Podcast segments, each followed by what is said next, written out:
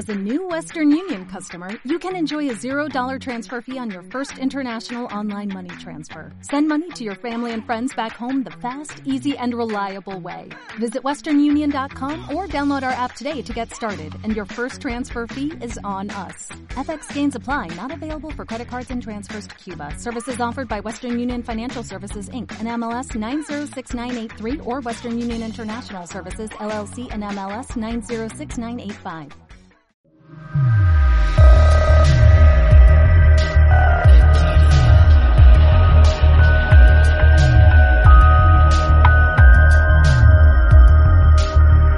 Bienvenidos al podcast de Kiria, la comunidad esotérica más grande de habla hispana.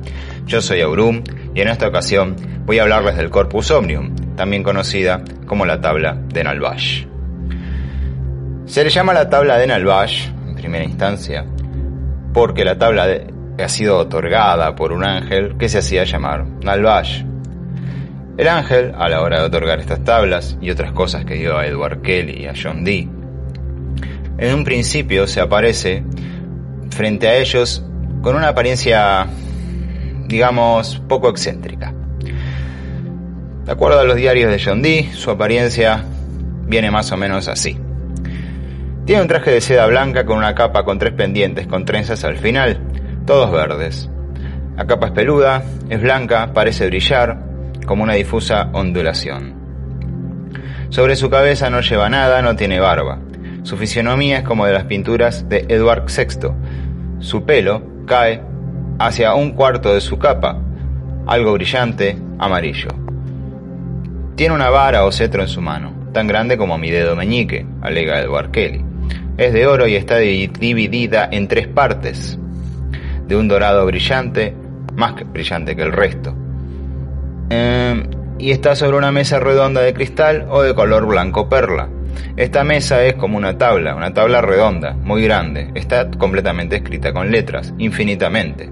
En el medio de la tabla hay una gran prominencia, un pomo, o una especie de mango, de la misma sustancia que la tabla.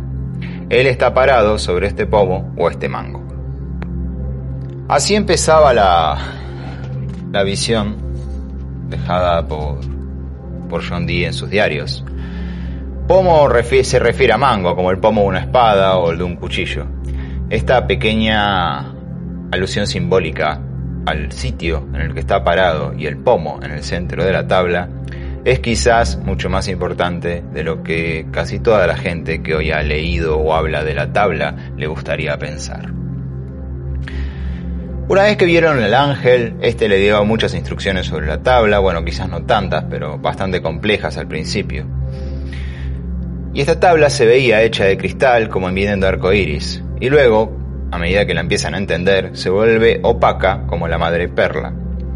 Las infinitas letras de la tabla entonces se reducen a unas pocas fácilmente discernibles, y son las que, en teoría, tenemos hoy en la tabla conocida como tabla de Nalvash tabla de Dios o corpus omnium, según sea el autor. John Dee deja plasmada una imagen sobre la tabla que es redonda, distinta a la que vemos hoy, que en general se ve como un cuadrado con, cuatro letras que salen para arriba, cuatro para abajo, cuatro a la derecha, cuatro a la izquierda y el cuadrado central es de 6 por 6. John Dee lo deja esto grabado en un círculo, no en una tabla de ángulos rectos pero a fin de cuentas el concepto es el mismo. Ante todo, John Dee llamaba esta tabla Corpus Omnium y no tabla de Nalvash, como se la dio a conocer en estas épocas. Esto es bien importante, porque el nombre de la tabla Corpus Omnium es el que le dio el ángel Nalvash al entregársela. En resumidas cuentas, Corpus Omnium, ¿qué significa? Corpus Omnium significa corpus, cuerpo o sustancia, omnium, todo o de todo. La tabla de Nalvash entonces es un símbolo de la sustancia de todas las cosas, que, en los diálogos con John Dee, es definida como Dios. Por eso esta tabla quizás es importantísima a nivel filosófico para lo que es la magia enoquiana. Porque si bien estos espíritus, ángeles, ya hablan a John Dee muchas veces, Mucha gente dice, ah, ángeles, ángeles, y piensan que se trata de algo como más bien cristiano. Si bien John Dee era un cristiano un poco pagano para cristiano, pero era cristiano, eh, realmente cuando le hablan de Dios a John Dee, no le están hablando del Dios cristiano. Le están hablando de lo que esta tabla viene a definir. Esta fue una de las primeras tablas que le dieron, dicho sea de paso, y es bien importante. Porque cada vez que leemos en los pasajes, por ejemplo, en las llamadas enoquianas, el término Yad, que significa Dios, así es traducido por John Dee, en realidad lo que estamos leyendo es a lo que alude esta tabla. Por eso en esta tabla también la palabra Yad aparece cuatro veces. Esta tabla, como dije, representa la sustancia de todas las cosas, la sustancia universal. Eh, hoy creo que la física a esto le llamaría vacío. Teóricamente, por eso la tabla es redonda, porque representa la unidad, o sea, una sola sustancia compone a todas las cosas. A esta sustancia entonces es atribuida a la divinidad. Se dan tres tips sobre esto y le dicen, esta sustancia es atribuida a la divinidad, el segundo tips dice el primer movilizador circular, la circunferencia. El dedo del padre le dice en el que moviliza todas las cosas.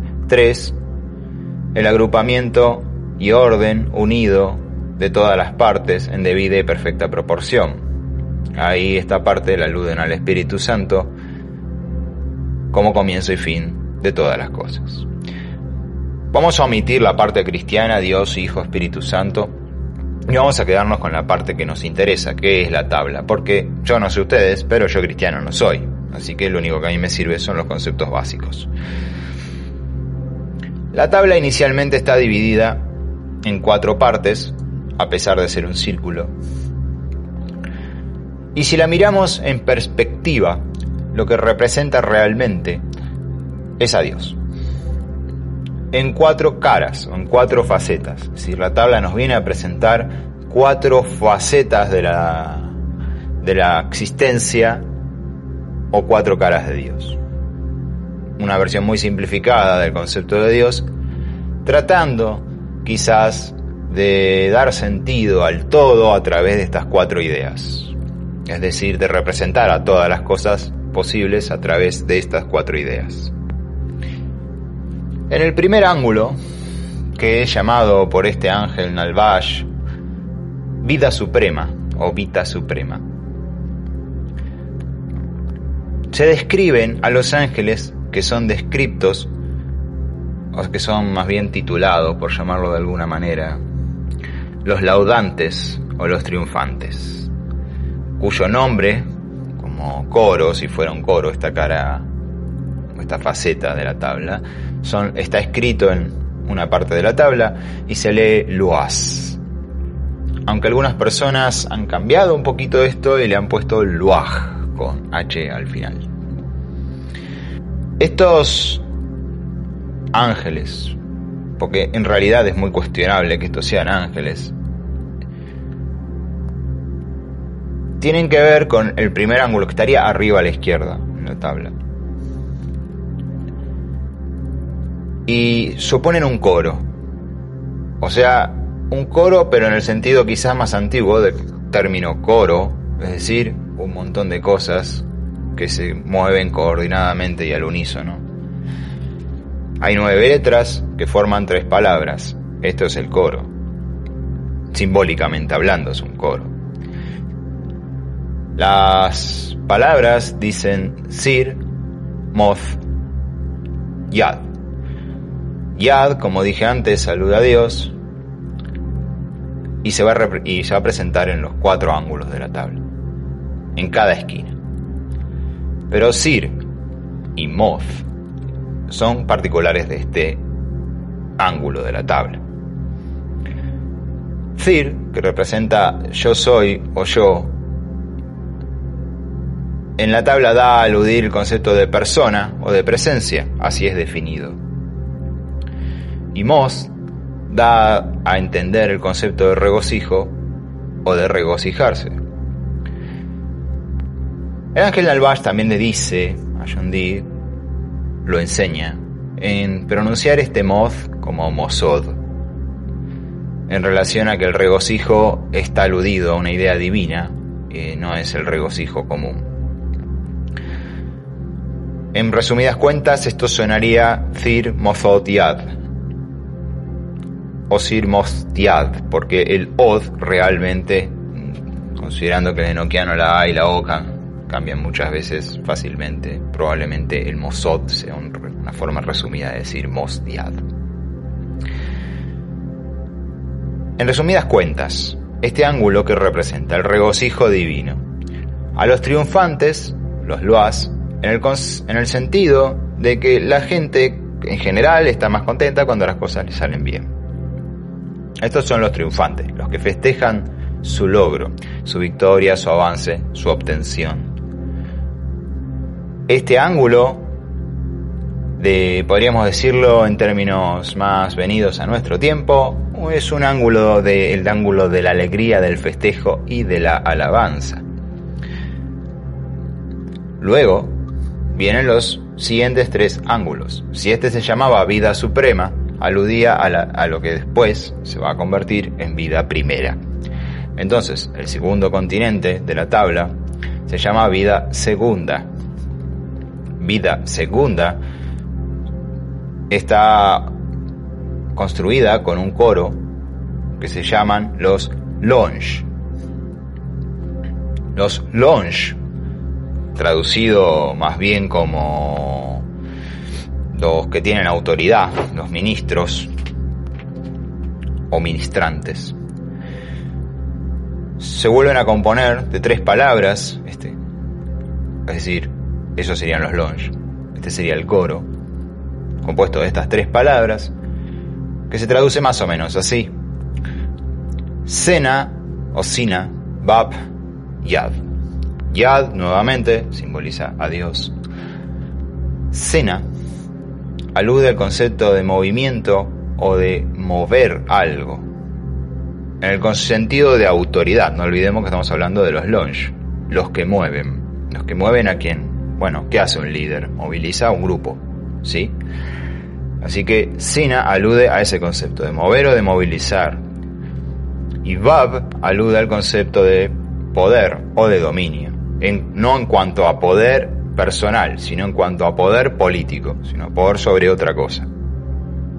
Este ángulo, Sinabab Yad, que se podría traducir como el movimiento y el dominio, o la movilización y el dominio de Dios, de Dios o divino, alude a la faceta divina que tiene que relacionarse con el hecho de mandar, dirigir, organizar, tomar el control, tomar el poder de nuestras vidas y en definidas cuentas hacer que las cosas sucedan o hacer que otros hagan lo que nosotros queremos. Hacernos servir por otros o ser escuchado también por otros, a la hora de que nos escuchen y hagan lo que les estamos invitando a hacer. Podríamos reducirlo a autoridad. Nuestro tercer continente se llama vida tercera o vida tercia y se compone de los que el ángel presenta como los confirmantes, asistentes o los que establecen. Pero cuando uno la mira con más atención, serían algo así como los ayudantes. Sak es el nombre que aparece en las cuatro letras alrededor de la tabla para simbolizar este ángulo y el coro está compuesto por tres palabras, que es Gru, Sor, Yatz. Bien, Gru es traducido como factum por el ángel. ¿Y a qué alude? A actos, acciones o hechos. Y Sor alude al concepto de acción o ejecución. En tanto Yad, como dije antes, alude a la divinidad. Así que serían los hechos y las acciones divinas, o en su defecto, los actos y la, y la ejecución de las ideas divinas. Cuando uno lo mira, como dije, parece resumirse más en el concepto de ayudante o de sirviente. Si, el, el, digamos, el continente anterior eran los que tenían autoridad y movían, esa era vida segunda. En este, vida tercera, se aluda a la idea de los movilizados, los que sirven y los que hacen, los que los otros organizan y mandan. Eso es el coro SAC y representa esa parte de nuestra vida donde hacemos lo que nos dicen o nos apegamos a las reglas o seguimos una receta o nos apegamos al manual o tomamos el consejo de otro o ayudamos a nuestra familia a pintar la casa, no interesa. Siempre que estemos siendo asistentes o estemos haciendo lo que otro quiere, básicamente estamos en este ángulo. Apela también obviamente a todo el resto de las cosas. Si yo pongo las plantas para que embellezcan mi jardín y lo hacen, están dentro de SAC. Por ejemplo, si tengo esclavos o sirvientes, estamos en la misma instancia. Están dentro de la idea de SAC.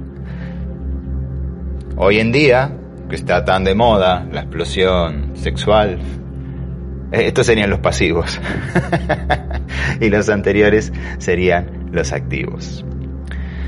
Finalmente, en nuestro cuarto continente viene a estar la sección que cuando el ángel la mira tiembla, llamada vida cuarta, que según el ángel también significa muerte. El coro se llama Urk, que es traducido como los confusores o los que traen caos, del latín confundantes. Las palabras que componen este coro son Osif, Ser, Yad. Osif o Osif, depende quién lo quiera pronunciar, significa discordia. Ser significa dolor o tristeza o pena o lamento. Y Yad, obviamente, es la divinidad. Así que esto es la discordia y el dolor divinos o la hostilidad y el lamento y la tristeza divino. Y que representa la antítesis o la antípoda de nuestro primer ángulo, Vita Suprema, que era la alegría. En este caso lo que representa es la pena, la debilidad, ya que lo asocian con la muerte, este, el decaimiento.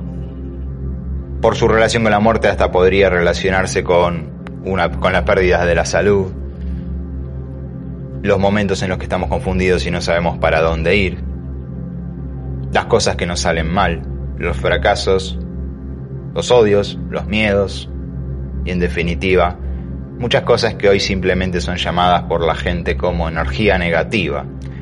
Para el caso, para la tabla de Nalbash, esto es una faceta de Dios.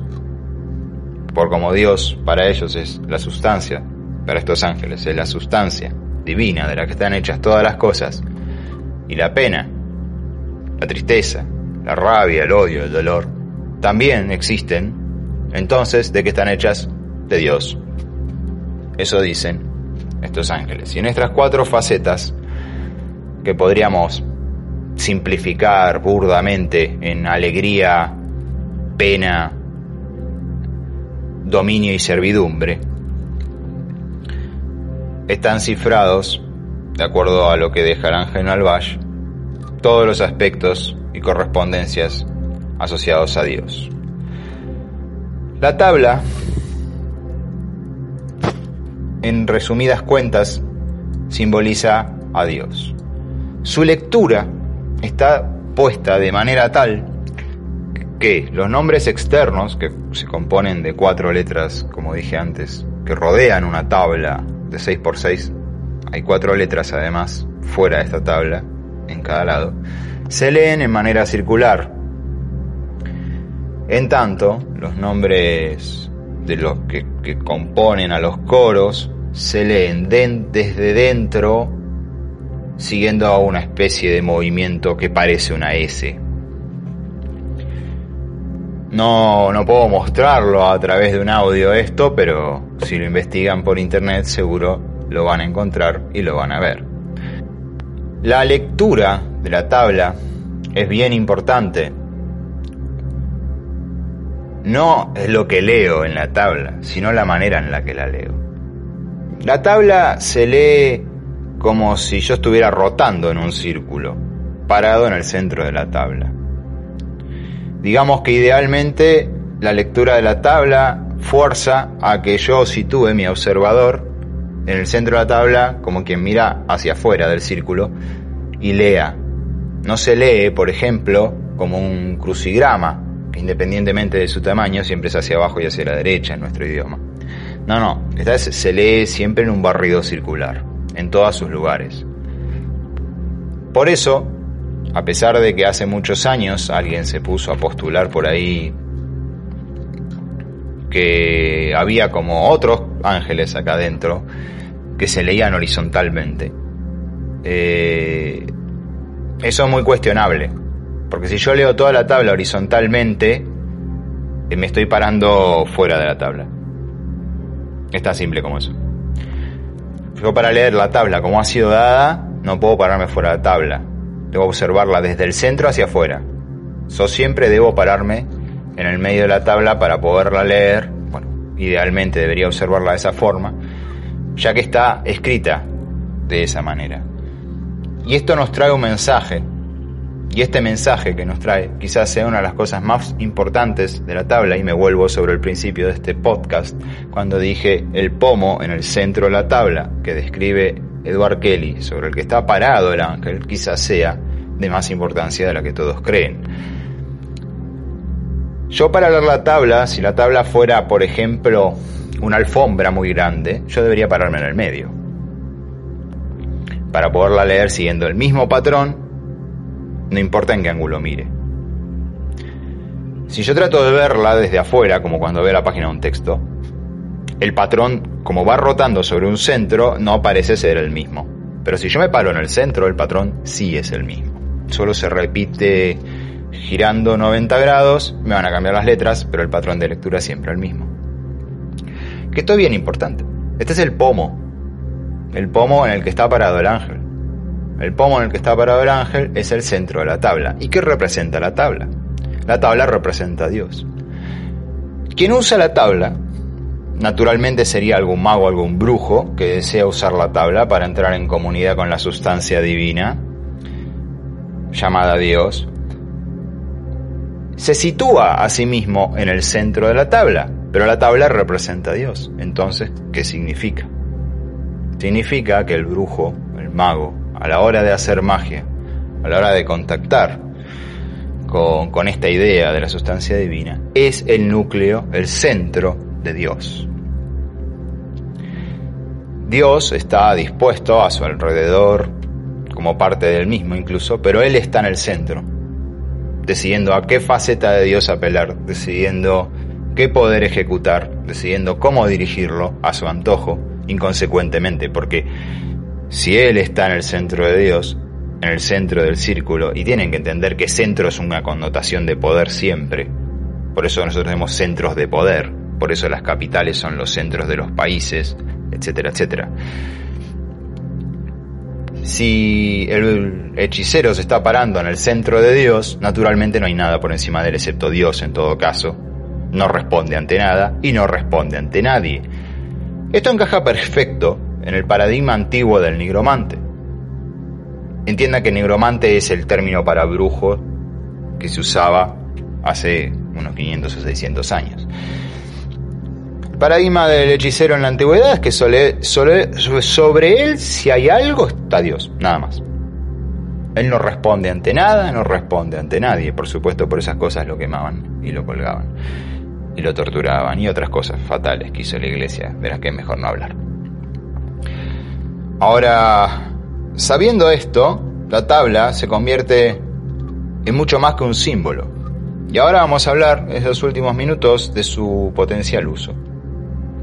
Su potencial uso está postulado en distintos lugares, que debe ser usado para grandes obras mágicas. No obstante, la tabla y el texto dejado por John Dee no sugieren esto. Sugieren su uso, punto.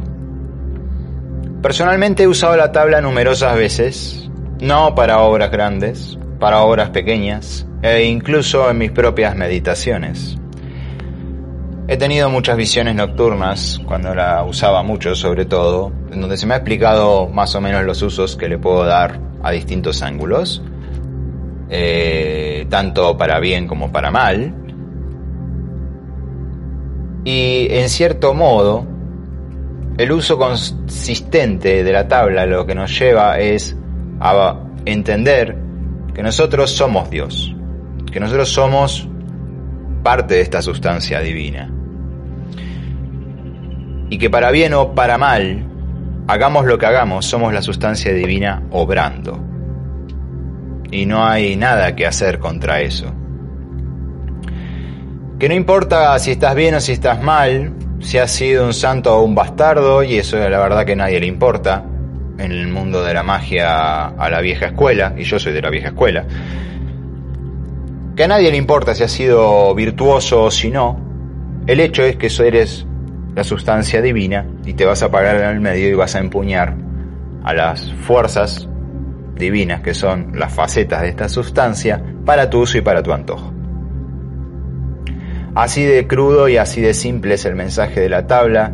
Sagrado quizás, sí, puede ser. Terrible también. El brujo entonces que se dedica a, la comunión con la sustancia divina, se pone más allá de los juicios y se pone más allá de las culpas. Se empuña, la sustancia divina se empuña a sí mismo y empuña a su propio poder y al poder que reina en todas las cosas desde el paradigma dejado a John Dee. Por lo tanto, podríamos decir que el gran mensaje de la tabla y quizás de todas las tablas enoquianas, pero esta creo como que es muy muy evidente, es tú eres Dios y por lo tanto eres todas las cosas. Entonces no se espera que no lo seas, no, no se espera que seas una buena gente, no se espera que seas mala gente, no se espera que seas humilde, no se espera que seas orgulloso, se espera que seas quien quiera que sos, conociéndote y aceptándote. Por lo menos esa es la parte filosófica, yo creo, que uno puede extraer de la tabla. Terminado este comentario, creo que no hay nada que agregar. Quizás podría yo decir, todas las tablas parecen indicar un mensaje redundante, las tablas enoquianas. Este mensaje sería un todo está en todo. Y en cierto sentido creo que es lo que percibe toda la gente que empieza a usar las tablas más tarde o más temprano. El concepto de que todo está en todo y todo está en contacto con todo. Eh, lo único que uno va haciendo es tomar una faceta que es la que más prominente en ese, en ese momento de las cosas, pero no por eso las otras cosas no están. ¿no? Como en el caso de la tabla, eh, la sustancia es una, el círculo en el que se dispone la tabla es uno, eh, pero uno se agarra ¿no? de una cara, de una faceta de esto y dice, bueno, eh, bueno, la alegría divina, ¿no? Yo, Diad, yo soy la alegría divina, significa, o el regocijo divino. Y es el principio de todo el discurso. Así que para terminar este discurso, lo que vamos a hacer es leer algo que ya todos conocen, si andan en este tema y si no algún día lo conocerán, que es el discurso quizás que se compone de la lectura completa de la tabla. Sirmos Diad, Launch Sinabab Yad, Sak Grusor Yad, Urk Osifser Yad. En resumidas cuentas, ¿qué significa todo esto? Yo soy el regocijo divino y la autoridad, el movilizador y el dominio divino, y el que sirve, el que actúa y el que ejecuta los designios divinos, y el confusor, el que trae la discordia, el dolor y la tristeza divinos. Yo soy todo esto. Se podría traducir de otras maneras, quizás fue medio, medio bruta mi traducción, ya que lo hice al vuelo, no, no preparé un texto para esta traducción, lo acabo de hacer como, me salió. Pero la idea es esa, y creo yo que la tabla como, como primer paso al mundo de la magia noquiana, la tabla del Corpus Omnium es un gran paso. Y cualquiera que quiera meterse de lleno en la magia enoquiana, sería una muy buena idea empezar por acá, deshaciéndose de viejos paradigmas y aceptando la propuesta del enoquiano, que uno ya es Dios, uno ya es la sustancia divina. Y uno, al aceptar esto, entra en comunión, no solo con, con la idea de cosmos, con el modelo de universo propuesto por la magia enoquiana, sino con su propio poder y con su propio cosmos. Muy bien, hemos terminado por ahora. Eh, no tengo en este momento comentarios que responder por aquí en cuanto al podcast anterior. Así que vamos a terminar esto acá por esta vez. Muchas gracias por escuchar este podcast de Kiria, la comunidad esotérica más grande de habla hispana. Recordad, si te gustó el programa, dale un me gusta, suscríbete. Esto a nosotros nos alienta a, seguir constantemente. Decir a tus amigos que se suscriban también. Para nosotros es un, todo un aliento eh, ver que nuestros suscriptores crecen.